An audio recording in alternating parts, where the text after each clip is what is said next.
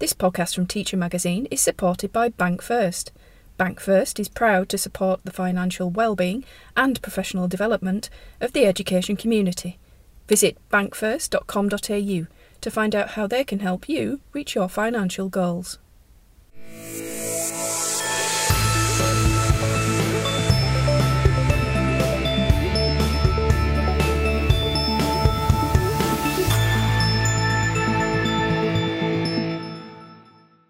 Hello, I'm Jo Earp. The Paradigm Shifters Entrepreneurial Learning in Schools is a recent Australian initiative that brought together the Mitchell Institute, Victorian Association of State Secondary Principals, and the New South Wales Secondary Principals Council. The year long trial made students the key partners in designing and implementing entrepreneurial learning using principles developed by Professor Yong Zhao, and he also acted as a critical mentor. Benefits reported by participating students included increased confidence, greater resilience, stronger collaboration skills, and improved empathy. At the end of last year, I visited Western Port Secondary College in Victoria, one of 21 government secondaries involved in the trial, to talk to Assistant Principal Hannah Lewis and student Harry Hainsworth. Hannah explains the project started with the Year 8 cohort and to the Year 8 team of leaders and teachers we had developed a program called Infinity based around the concept of infinite possibilities, and that was our target group.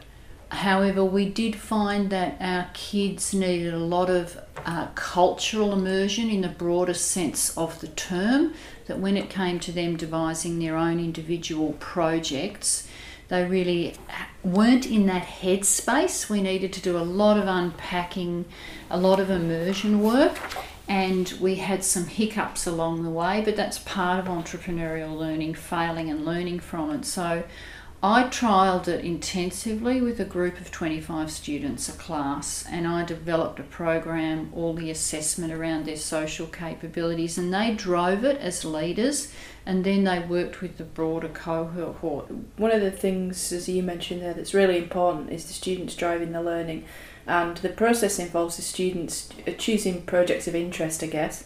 Um, what did they work on here at uh, So the Western four Port? key projects were we, we decided to work within umbrellas of existing spaces that had so much un, untapped potential, but the actual design of the products within those projects were th- the kids' initiative.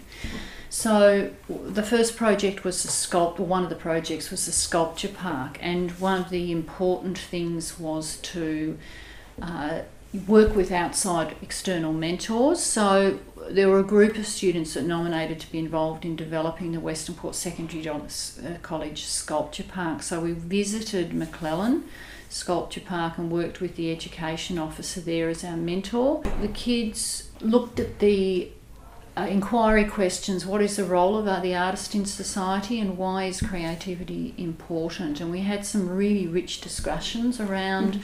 some of the sculptures in the park and just the unpacking of what does mm-hmm. this mean and the kids identifying a sculpture that resonated from there for them and why it resonated and what they saw in that sculpture then when we came back to school they took part in a workshop a pop-up maquette workshop. So they used card and they cut these and made these pop-up maquettes. They then created the girls who were driving the sculpture park created a mini pop-up exhibition which went from the year 8 cent- centre to the to the staff room and people got to vote on the People's Choice Award and we also had a judging so that was a trial for setting up the actual sculpture park and then the girls did the whole shebang. They developed a map of the sculpture park, they um, developed application forms, they were involved in the judging of the sculptures. So, various groups from right across the school um, created these sculptures. So, mm-hmm. we had our outreach kids working on a sculpture using recycled materials on our bike shed we had our Aboriginal Torres Strait Islander kids working on creating bundles nest out of recycled metal and wire and then transporting that across the school. Um, the girls involved were incredibly good communicators but really anxious. They suffered from some genuine anxiety.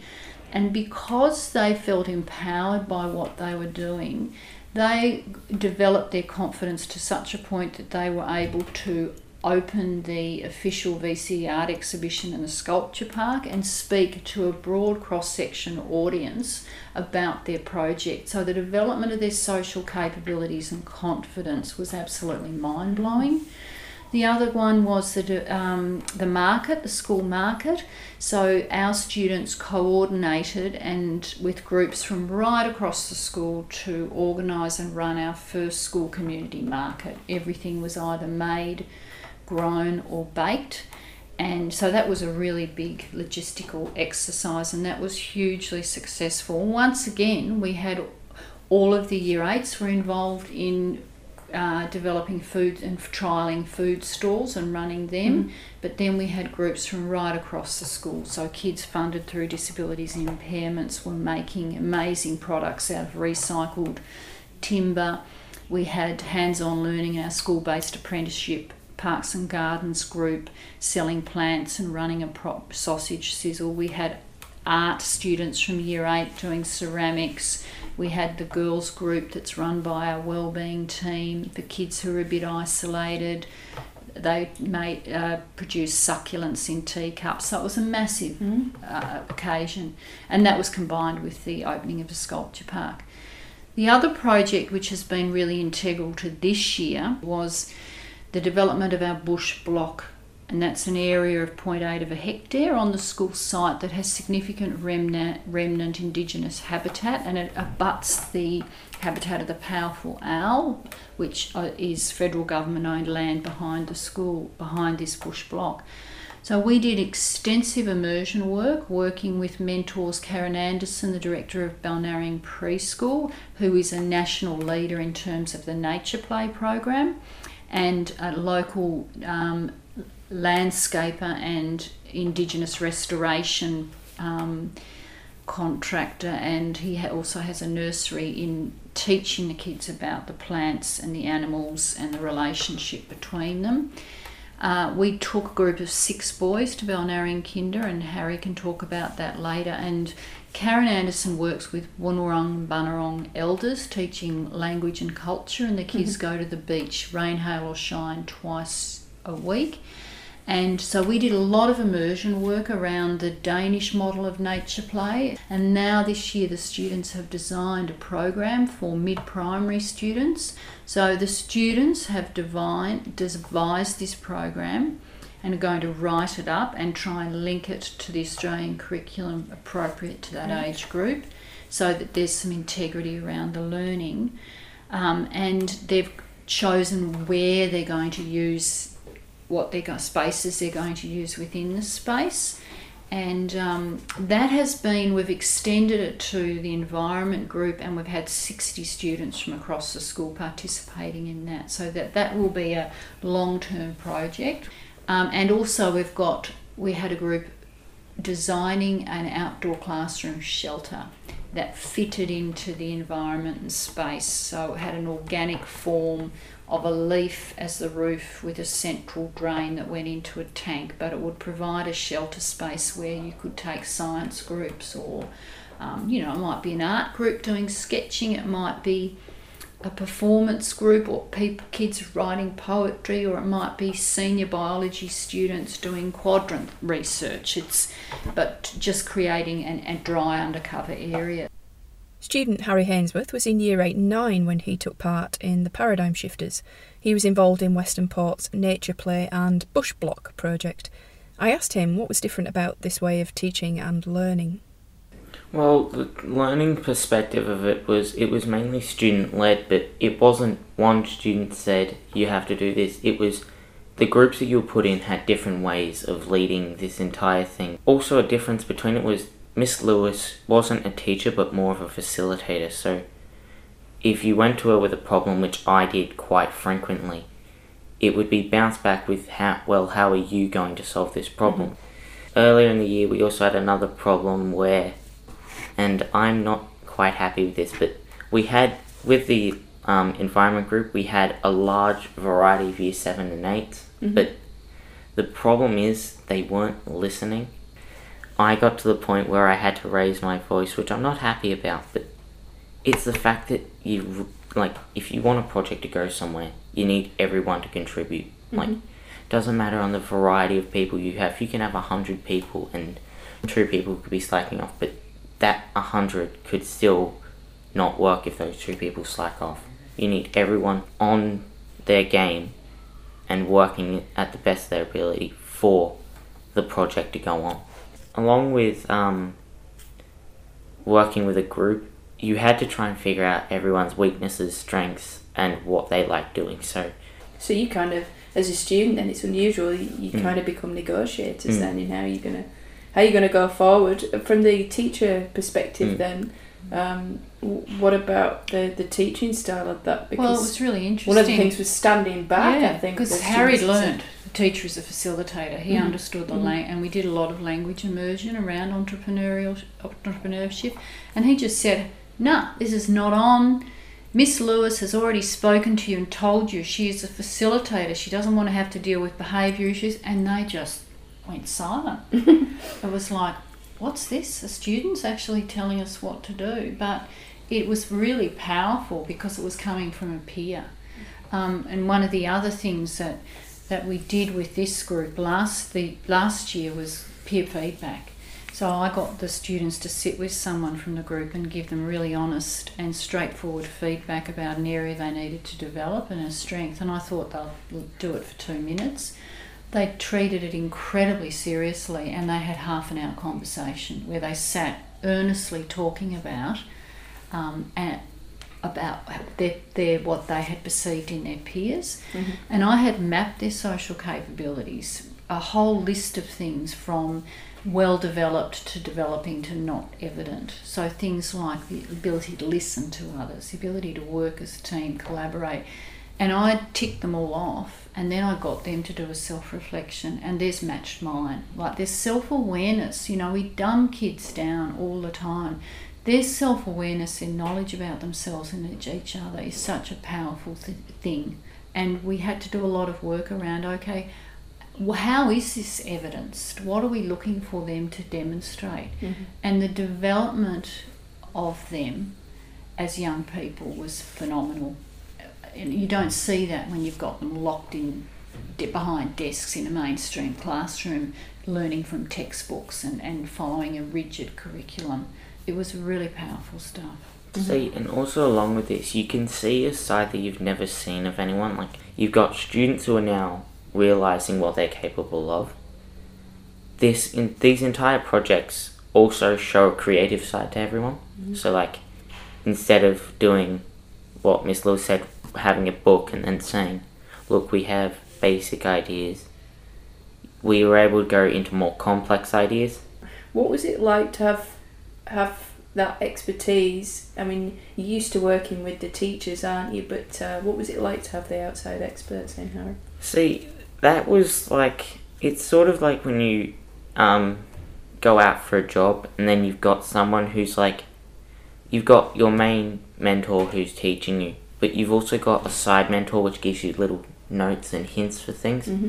So meeting up with Karen was sort of we had this like she was giving us little hints throughout the day for our project, but as soon as we sat down with her at the table, we had a whole like we were flooded with ideas, hints, knowledge that we could use for our project. Now, uh, the, the opportunities to network again with the experts, but also students from other participating schools. Um, what were the benefits of that linking up uh, with other schools involved? Well, we worked with uh, 11 other uh, schools from Victoria, and they were schools from a broad demographic from kids from high rise flats to select entry schools like Melbourne High. And the kids, where they came from, who they were, didn't matter. They found points of connection right at the very first meeting with Origin when everybody was very green and each school talked a bit about the projects and they rotated between groups. From my perspective, it was seeing meeting other students from quite different environments. Like if you compare the kid, we made a bit of a connection with Fitzroy High, very different curriculum, different demographic, different school, high density school, very little land around the school, whereas we've got all these green spaces mm, and mm-hmm. wetland and bush, and they're very keen to come here and visit, and we're, I'm keen to take the students up there. Because our kids one day may move to the city and um, you know they, they don't have that city experience but and the kids from the school over just near the um, freeway in Flemington they a lot of those kids grow up in high high rise um, flats refugee families and uh, so it's it's that cultural immersion that's so important mm-hmm. but cultural in the broad whether it's culture to do with the land the environment how we use it that sort of literacy um, is so important, and uh, you see the kids benefit from that experience of going into a different environment and learning about the issues that other schools face. So that so there were a lot of benefits then, and it's been a great couple of years so far. But uh, that's not the end of it. As the uh, research portion showed, a lot of the principals and the teachers involved are keen to embed it further. So, what are the plans for 2018 then? So, I'm, I'm really I'm stepping away from the assistant principal job and I'm being employed two days a week just to focus on entrepreneurial learning. And we've also been successful in being accepted as part of a project with um, between the State Library and the Learning Lecture, Australian Learning Lecture. And we're going to be trialling a Passion Index trial um, Passion Toolkit. So we'll be focusing on year eight again to, to look at how we can use this toolkit to roll continue to roll out entrepreneurial learning but we're also there are other areas within the school we do a feasibility study as part of project 9 where the students have to design something for their community it might be a skate park it might be a park or whatever and the, at year 7 they do a passion project um, students in VCAL do community based projects. There are lots of other natural fits for entrepreneurial style projects. We've had these umbrellas and they will continue, but we want to get students to a point where they can come up with entrepreneurial projects, generally, but not necessarily with a social entrepreneurship focus mm-hmm. uh, because it is about building kids' capacity to be part of a community, to work as a team, to collaborate, be creative, but not about just making money. That might be something that they do in the process, but it's about giving back to the community and creating something that benefits the community. That's a big part of it. Working with Yong Zhao as a mentor was also important for our kids. They had a Skype session with him um, so there's lots of fits right across the school, but it's about uh, also about uh, getting staff up to speed. So it's about trying to map it, bring it all together, make sure that the students are driving it, that it's not dependent on one pioneer that's all for this episode. To find out more about the Paradigm Shifters initiative, head to teachermagazine.com.au. To keep listening or download all of our podcasts for free, including episode 13 of our series on global education, which focused on entrepreneurship education in Finland, head to acer.ac forward slash teacher iTunes or soundcloud.com forward slash teacher hyphen acer. You've been listening to a teacher podcast supported by Bank First.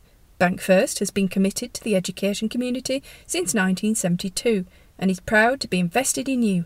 Visit bankfirst.com.au to find out more.